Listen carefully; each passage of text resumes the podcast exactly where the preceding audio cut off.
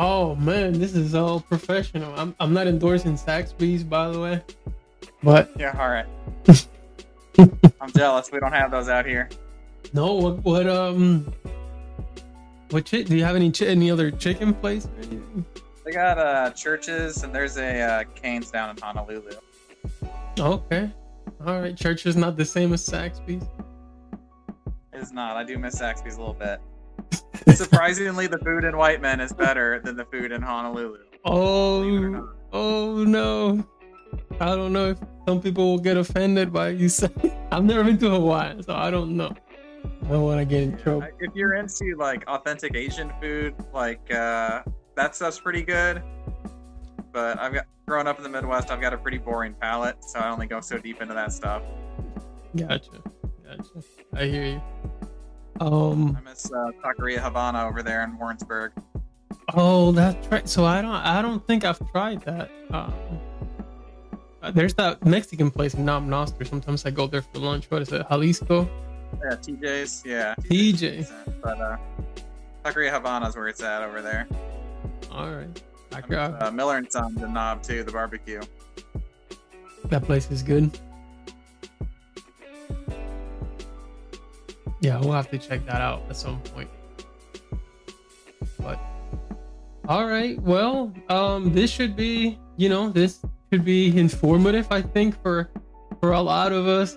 Um, we're here with Staff Sergeant Fenton, and uh, we, I think a lot of us already know he was selected, the first airman selected for the brand new eFlep program. So that is, you know, that is amazing.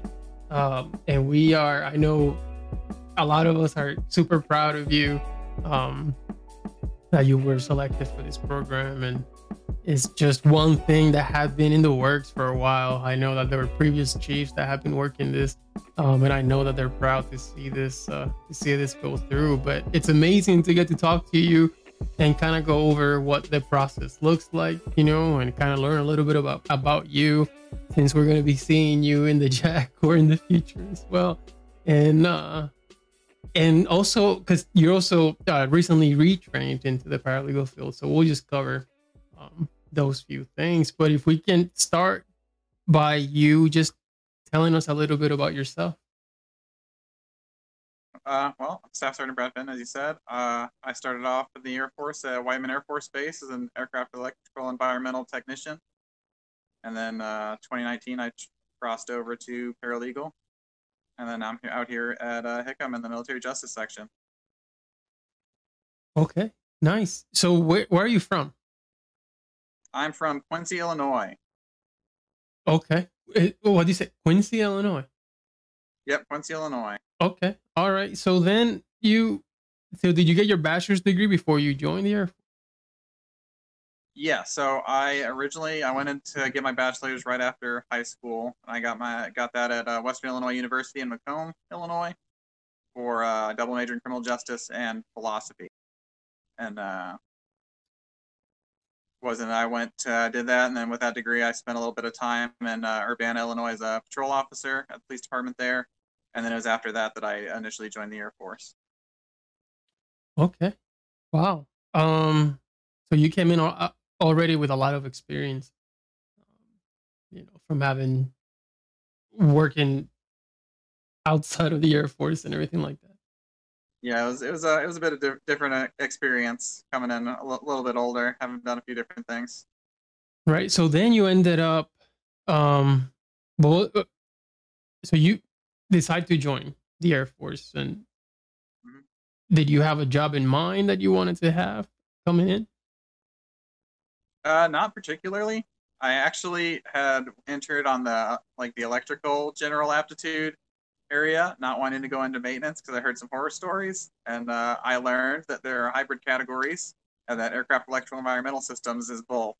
So uh, I got notified at basic that that's where I ended up. Oh wow! So it is it is part of the maintenance world, but that is different. That is different than than uh, it, it, you know. My apologies for my ignorance, but that's different than electronic warfare.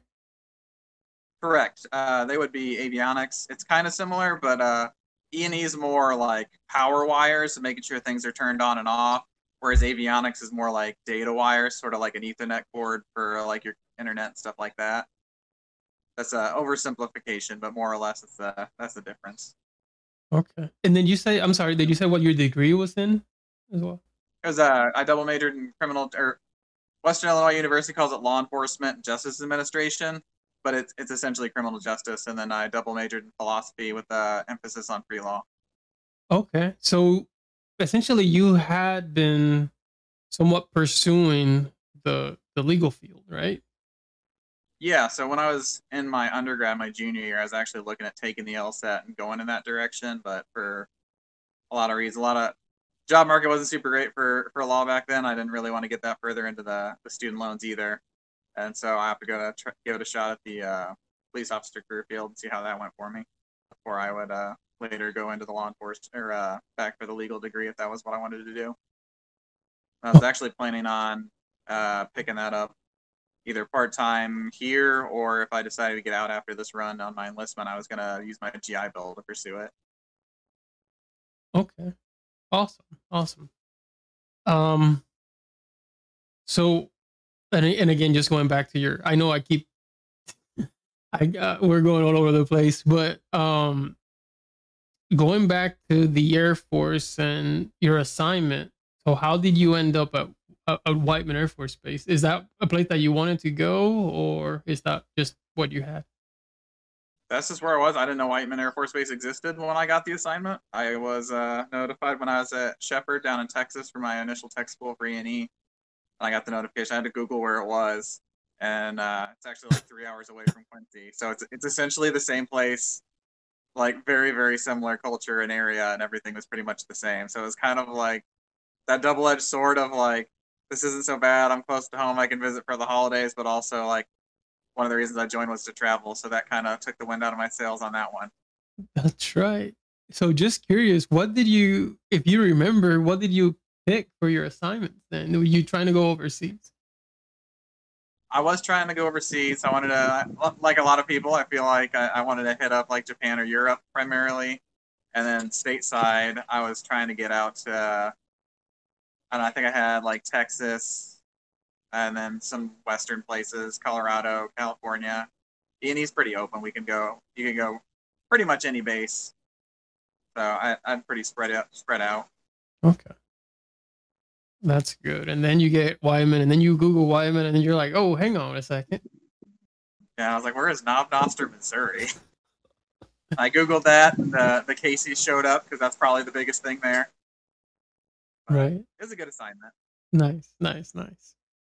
Um, okay. So then you, so you go to your job, you go to your base, and did you sign up for four, six? I was initially signed up for four. Okay. So that's why maybe you were able to cross train a little bit, cross train a little bit so- sooner. Then. Yeah, because you you go in about like halfway through, or it's at the I think three year mark for for four years or a little bit before, and then uh, somewhere around your fifth year, I think, if you're a six-year contract. Okay. Now, quick question because I think you know I'm I'm really curious about this, um, because I don't think many people know. But when you joined the Air Force, did you know that there was a paralegal career field? It had never occurred to me. No, I uh, found out about the paralegal career field through Technical Sergeant Miller. She was the, uh, I think she was a military justice NCOIC when I was uh, in maintenance at Whiteman. Her husband, the other technical sergeant, now Master Sergeant Miller, was my, he was my like tech sergeant. Then he got later became my flight chief.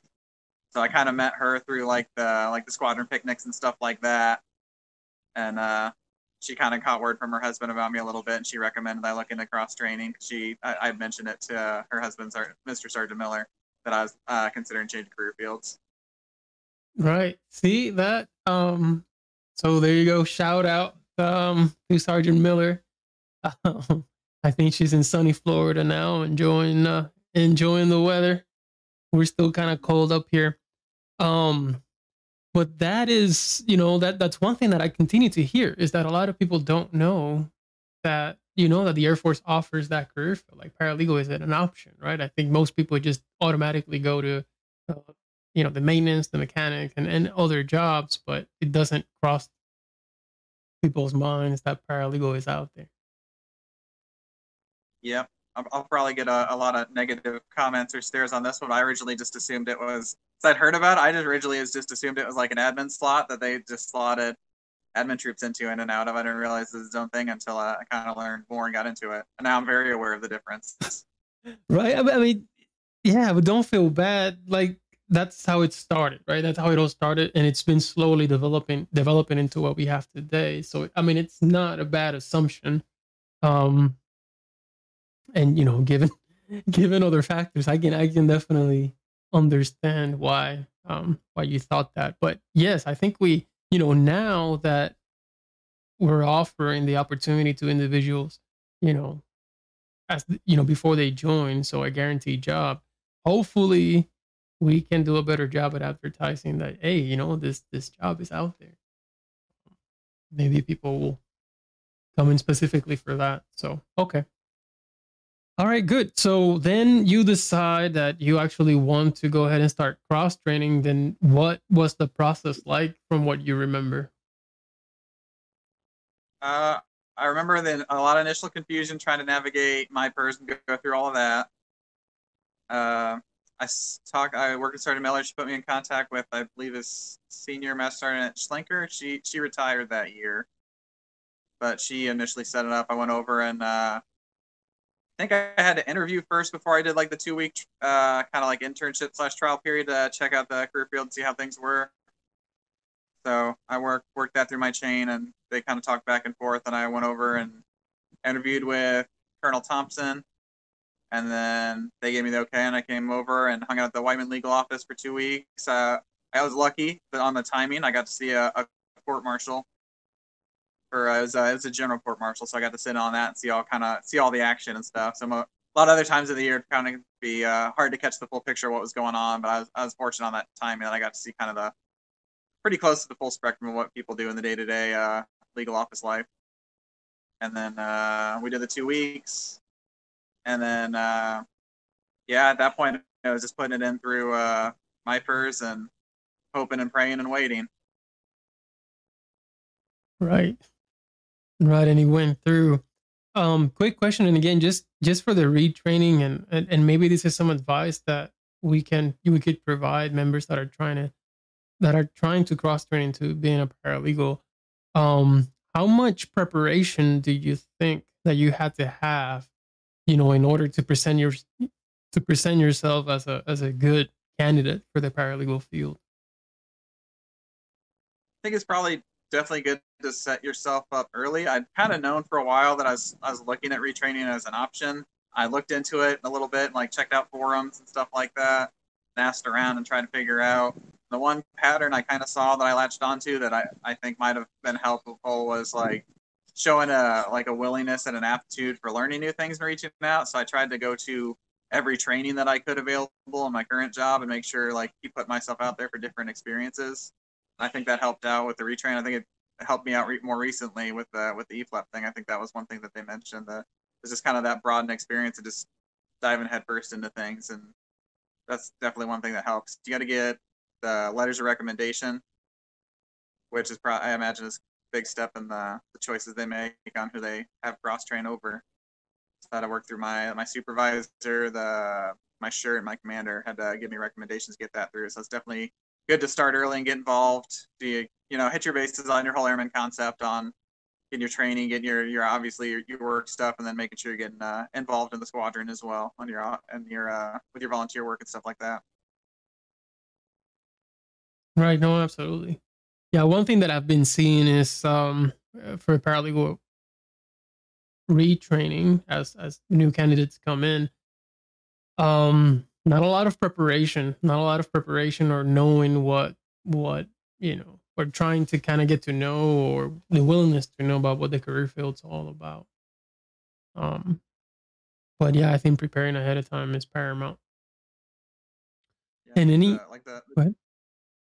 I was just saying, I think that like the uh, the two weeks of observing over the legal office was awesome. I've talked to like other friends of mine that came in like the same time but on six year contracts, so they like were a year behind me on the retraining, I even told like a lot of them other career fields that don't have like for us it's like a formal requirement, right? We we have you come and check it out before we sign you off, but a lot of career fields it's not, but they're willing to do it.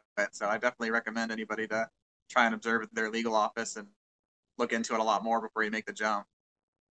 Right. No, absolutely. And then you can, you know, you can definitely ask because paralegals will be upfront too in letting you know the good things and potentially the bad things about being a paralegal. Not every job is perfect, right? It has definitely the good things and its bad things, and you know you have to be able to weigh it and eh, before you jump in. What some people realize though after they jump in, I think, is that it's not what they thought it would be. So just kind of to reflect on what else could you have done during those 10 days to figure out you know to fully you know um figure out and and and, and make a better determination or a better assessment on being a paralegal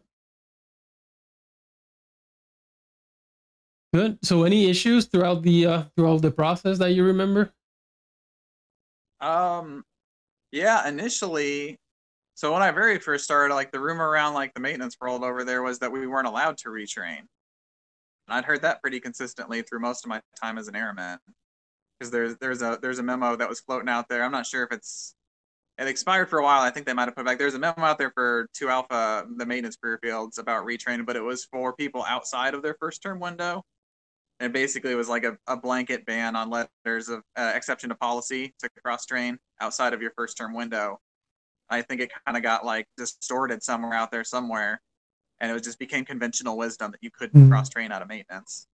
And I, I went, I didn't really take the answer like that. I went and talked to the career advisor at the time, and he told me no, that that's that's not how it works. So I went ahead and plowed through anyway, and it ended up working out. And then the other issue, the other main issue this year was they ran out of slots because I was looking at the my first listing, and by the time I got everything together and put it in there, they had ran out of slots. So I thought I'd miss my opportunity but uh, I got fortunate and things opened up. It was, I think it was, it was only like two or three weeks before my PAC class that they hit me up and let me know that I was accepted to retrain. So it's kind of a last minute thing to slip in there.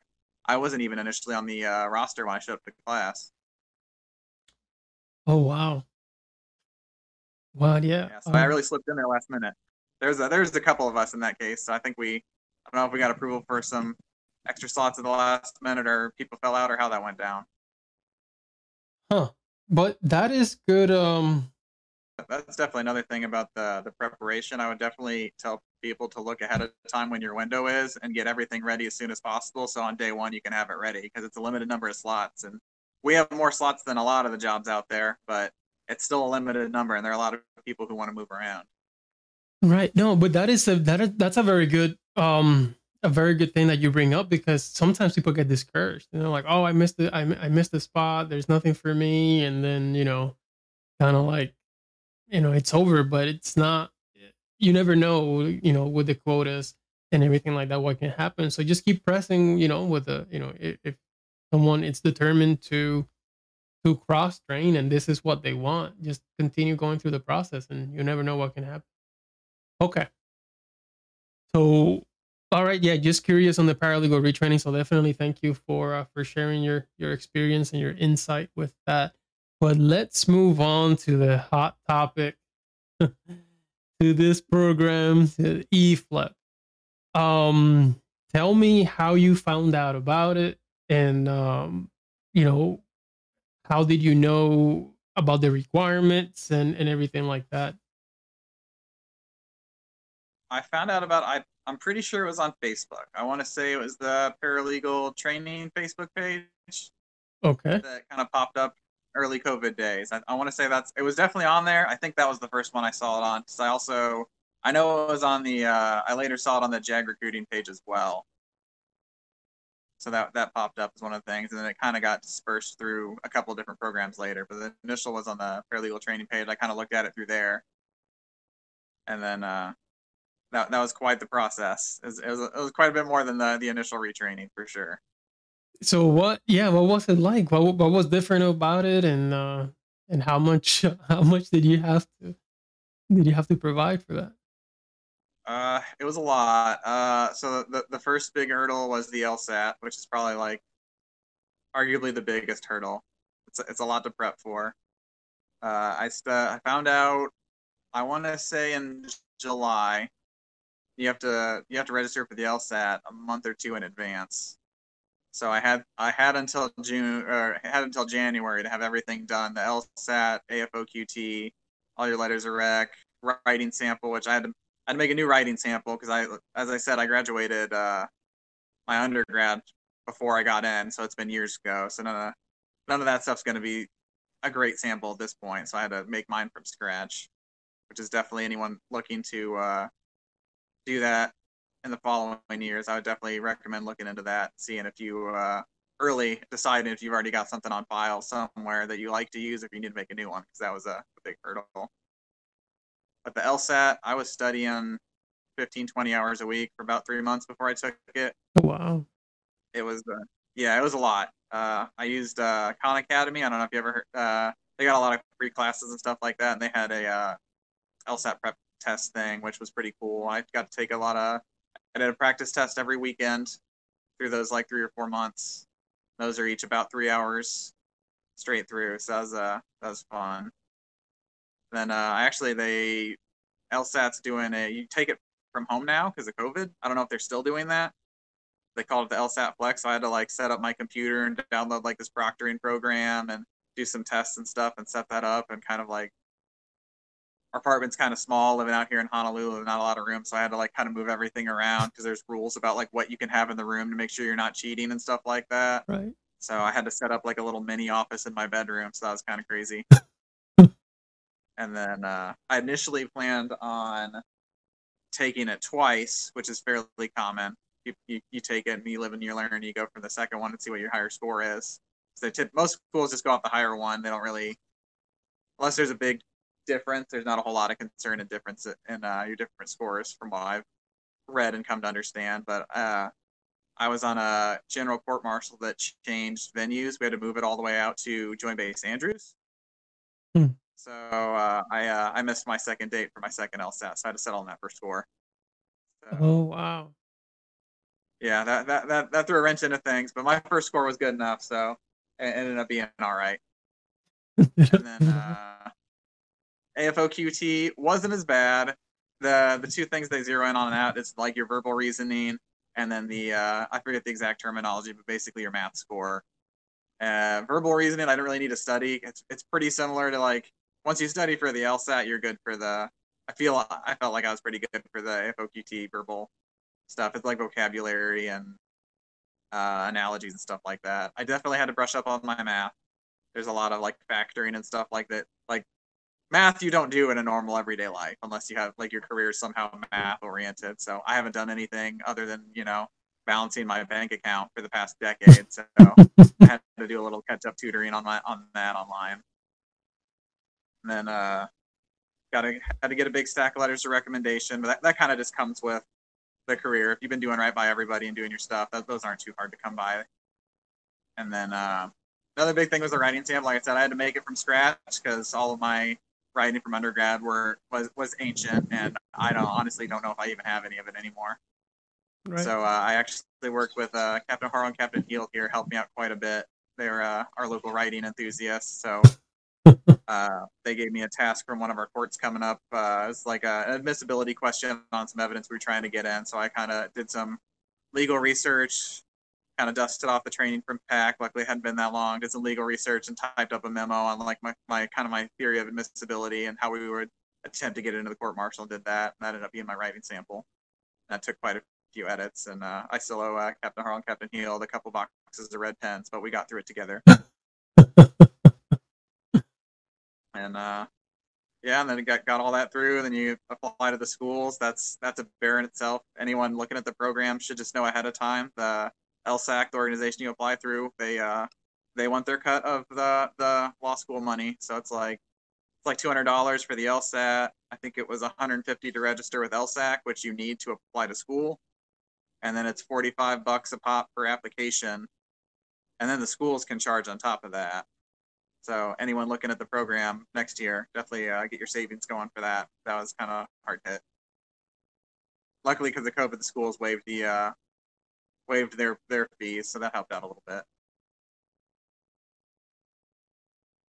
Yeah, and then picking the schools was also a little bit difficult because, as we're all aware, the military likes to move us around, so you don't know where you're going to end up. So it's kind of mm-hmm. hard to pick, like based on the normally, you know what I mean. You look at specialties and what kind of law you want to practice, which isn't necessarily like the worst way to go. But I was my concern was if I was like, all right, hey, I want to like I'm super into claims or something like that. I get here and they're like, all right, you'll be a trial lawyer, and the next time it'll be ADC, and I'll never use it again, or like vice versa. If I go, you go for like advocacy or like criminal justice, or go for like uh, a criminal focus, and like, hey, we're gonna have you go do environmental law. Right. So I ended up going with uh, did a focus on legal writing and uh, advocacy. I kind of leaned in more on the soft skills that'll be useful everywhere, and figure I'll fill up the, the knowledge end on the back end once I figure out where I'm going uh, at the end of school. But yeah, that was uh was more or less the the gambit of things. Then you put it in in uh, late December, early January, and then and then it's the waiting game. Right. wow. So how did you end up with uh, UNLV?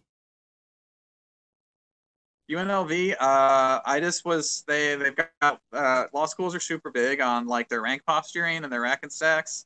So once you know what you have in mind, like like I said, I, I kind of leaned into legal writing and like advocacy as my focuses. So I thought those would be kind of the most flexible things I could go into. UNLV's rated uh, pretty consistently rated as number one in the country for writing program, legal writing. I knew that'd be pretty critical. And then uh, they're also like six, I think, and uh, alternate dispute resolution, so like uh, arbitration and stuff like that. It's, that kind of marries up to advocacy, like talking in court and stuff like that.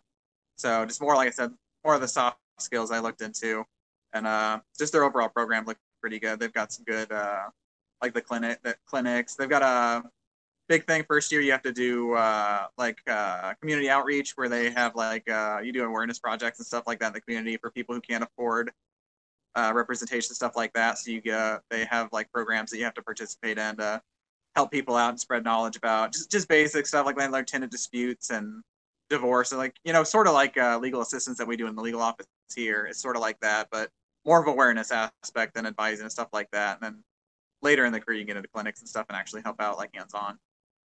But it, it all just kind of seemed to, to go up pretty well. that was kind of the kind of the area of the country that my wife and I discussed that we were kind of into neither of us are big fans of the cold. We don't want to go back to the Midwest just because we, we, wanted something different, not to knock the Midwest. we, we, were liked it there when we were there, but it's time to move on. Right. And uh, so the the cold kind of knocked us out of the North and the East Coast, so we were looking more towards the the general Nevada, California, Arizona area. Right. All right. No, that's pretty cool. That's a lot. That's a lot of information and a lot of stuff to get ready for, to get prepared for. Um, because yeah, I put a lot of hours into looking into all the schools and stuff, trying to figure out where to go. Right. Right. So, how much preparation in total? Because you, I know you mentioned when did you take the LSAT again? Like what month? Let's see. I want to say it was early August because the registration for the next one I wanted to take was due in September. Because I would remember I was all the way up until the, like the last you have to re- register like a month or two in advance. And I was about to register for the second one, and then we had that change of venue on that court martial I was on, and I looked, I was like, man, there's no way I'm going to be able to study any further while I'm like TDY for like a month. We had like we had 30 something witnesses that I had to travel over. We had people coming from Korea and Germany and stuff during COVID. It was a nightmare. So I was just like, I'm not gonna be able to study anymore. So I just kind of had to scrap my second test. But uh, yeah, so I, I think I took it I think actually now that I think about it, I think it would have been September. The first one? I, found out about the program I think July. Okay. I registered right away because it was. I remember it was about three months studying. Right. So I think it would have been late September. Huh. So essentially, and then you said that you studied for like a month, two months, a month. It, it was like two or three months. I was doing like 15, 20 hours a week. So maybe you were preparing like, since May, maybe, maybe May. It was June or July because it was it was a quick turnaround. I might have got the date on the LSAT wrong. I know I found it like June or July because I think that's when they first announced the program. It was rough. I'd get out of work and I would just go straight to my computer and study all night and like get a little bit of dinner and then I didn't do pretty much anything for that block of time other than work out a little bit after work, eat, and study quite a bit. And I took those tests hmm. every weekend. Wow. Wow. So all that, you know, you're doing ahead of time because the application again was due in this December. Was, yeah, due first week of January. First week of January is the application, but you're doing all this preparation already about six months ahead. Yeah. It felt like a quick turnaround for everything you had to do. So any, anyone looking for next year, I would I would start looking now. Right, right, right. Because Especially for the, the the LSAT. Right. However, if for whatever reason you did not get picked up, then it would have been all right. So the LSAT, the AFOQT, and everything that you got, it's a, I mean, it's a lot to put into. You know what I mean? I'm not saying that, you know, I mean, Yeah, it's a big investment. right. How many people do they pick? Do you know? For the is it just one person that they picked for the E flat? Uh, they picked. There were. They told me there were 22 applicants in the end. They picked four of us. It was I was the only enlisted one, and they picked three officers. Oh, okay. So I mean, it was flat, but you were the only E flat. Yeah, so they they boarded us together. They didn't have like separate slots or anything. They didn't say like this many enlisted, this many officers. They just Oh. boarded us all together. So in theory, it could have been all enlisted or it could have been all officers. I don't, Right. I don't think they they cared or had a number in mind. It was more about who what what they wanted out of the candidates and who fit that category. Okay. All right. So that's good to that's good to know then. Um, I wasn't sure if they were separating the officer, the, the just the flep, and then the E flep separately. Yeah, no, they they board us all together. So I was the only one this year, but next year it could be all enlisted, depending on who we get in there. Right. Right. Right. Right. Right. Because in the end, the only difference between selecting enlisted and officers is that you have to go to OTS. Yeah, pretty much. They got uh yeah, the, the OTS, you do the FOQT, and then there's uh there's like a uh there's an interview you got to do the form 56 you go through you have to do a squadron an interview with your squadron commander that's kind of the standard ots route uh that you go you kind of have to do that in conjunction because eflep is kind of the marrying and flep with a general like uh, normal sessions for ots Okay. Interesting.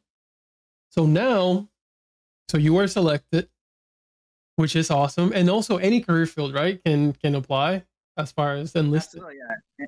Any career field we had, I know, because you come out and do some interviews. So I know we had, I think, two people interview out here with uh, the the attorneys here as part of their process, and they had one was from Intel, I think they told me, and I don't, I don't remember the other one, but we had two other people that weren't paralegals on the island here that that also applied. So it's definitely open to all career fields. But it's awesome. It's really, really awesome that the first E flip selected is a paralegal. That is super cool because you know what I mean? Like it validates somehow, you know what I'm like we are we know we know these things. The only difference that the only thing that we haven't been able to do so far is litigate in court, obviously provide legal advice. But as far as everything else, we we're capable of doing the same things that attorneys Absolutely, and I like on, that note with uh, like uh, litigating in court. Anybody who's like considering the jump, I definitely recommend if you've got some discharge boards coming up, seeing about jumping in on those. I actually had the opportunity with uh, Captain Heald here ushered me through, and I got to sit in an assistant reporter and kind of try that out and do a little bit. So that's definitely a, a good experience of anyone who's on the fence, because like we said, it's a it's a big investment. You want to be sure. So if you jump in there and get on the get on the discharge board, it's a very good mock trial in a in the closest form that we can kind of play at it. So it's definitely a good experience to try out if you're considering it. Right. Yeah, no, absolutely. There you go. So and it can only help you to say, hey, I've you know, I've done this even in an administrative process, but I've done this. Um and that could help with the interview and preparing and, and making sure that your your your application is as strong as possible. Absolutely, yeah. It's and it's it's a good experience too. Just so, like you get in your cases, and sometimes, especially the ones you get you get really into, it's kind of disappointing to sit back seat and have like you know you trust your attorney to handle it. Like the discharge board, it's cool to actually get up there and you get to do like I got to do an opening and do some uh, questions and stuff like that for uh, witnesses. So it's definitely fun to actually get into there and uh, try it out yourself. Yeah. Yeah, no, that's awesome. I've never done it myself. I never did it myself, but it has it, it has to be an uh, an amazing experience, and it and it gives you right. It gives you that, um, you know, the, the litigation piece that we never get to do in court, but you get that opportunity in a discharge court. Um, okay. So again, get selected. Our first paralegal is also the first, well, first paralegal selected for eFlep. And then, so now what happens next? So I go to OTS in July, which unfortunately ends in September, and school starts late August. Oh, wow. Uh, I'll get a little bit of a late start at school, but I talked to the dean at uh, UNLV and we kind of worked out how we're going to catch back up. Fortunately, so law school, uh, especially like your first year, your your your score is all on your final test, so it's kind of flexible. So I'll be able to catch up. But uh, we're working on the details on how how the orders work and stuff to get cut to go to the uh, Las Vegas area and get in there. Hope I'm hoping I can get there in June. Give me some time to figure out where I'm going to live and set everything up, and then TDY from there to uh, Maxwell and get OTS done and come back and catch up on school. But uh, we'll we'll see how it, it shakes out. It's uh it's the first run. We're trailblazing here, so we're trying to figure out exactly how it lays out and where do the orders come from and who controls me and where where does all the money come from, stuff like that. So oh it's, wow! Uh, it's definitely a learning experience figuring it out. Wow! So you essentially be one month behind yeah, it'll be it'll be a couple weeks depending on when the how the PCS and stuff breaks down. So we'll see how that goes. But I've talked to I talked to our attorneys here. I, have been in touch with a couple uh, students at the school there, and that they, they've all agreed, and it, it's pretty uh it's doable. It'll I'll be studying a, a lot. It'll be a, a rough couple months to catch up, make sure. Cause the the other thing is to get into like uh mock trials and like law review and a lot of the uh the great experience like extracurriculars you can do like your second and third year are based on your performance your first year. So I really gotta really gotta nail it when I get there because I want to definitely want to get into everything. It's like got got a lot on my shoulders to make sure that like I do good. I got that like that concern. I gotta nail it. So next time when they're looking at the candidates and they see the enlisted people, they know that they're they're good options to consider and maybe maybe better sometimes. That's right. Yeah. So no pressure there, Sergeant Fenton. You're only rep- representing the entire Air Force enlisted corps. yeah. So we'll see how that goes. I've, I've been definitely brushed it up trying to get ready for, for OTS. I don't need all the all the fresh officers judging the corps wrong. That's right. No, but I'm, you know, definitely, I'm sure that you'll do well. Um, you know, that you'll make us all, all proud and and you know, maybe you will go ahead and uh, once you graduate and once you are, you know, back in the JAG Corps as a as an officer, maybe we'll do another podcast then, just to kind of go through the whole experience. That'd be a cool, um, another cool perspective. For sure, that'd be awesome. Yeah. Um. Okay. So wow, there's a lot, a lot going on an amazing journey that expects you, you know, that waits for you ahead. Um, I'm really glad that I got an opportunity to talk to you about this and the opportunity to share this information with everyone. Um, just to kind of so they know, you know, how much preparation they're gonna have to do um for this and and and what it's all required um, to be able to be successful and and and, and to be picked up for for the program. Absolutely. Yeah. If, if, anybody out there has, has questions or issues working through it, you can find me on roster. I, would be happy to help out. I've had a couple people reach out. I don't mind at all. So if anybody wants to, I can't give all the answers, obviously. There's going to be better people than that, but I can do my best for you. That's right. That's right. Yeah. You can definitely provide the answers. Um, yeah. No, that's great. Well, again, thank you for agreeing to do this. I know we we we were kind of thinking about it. So we we were actually we reached out to you I think before, as you were going through the entire process, I think yeah, you were going through the application still. I, th- I think I turned it in at that point, but I hadn't heard anything. We were just kind of waiting. When I'm trying to remember when we first talked, it was originally about the retraining, right? It was originally about retraining, and then you're like, "Hey, I'm doing eFlep as well. I'm applying for eFlep,"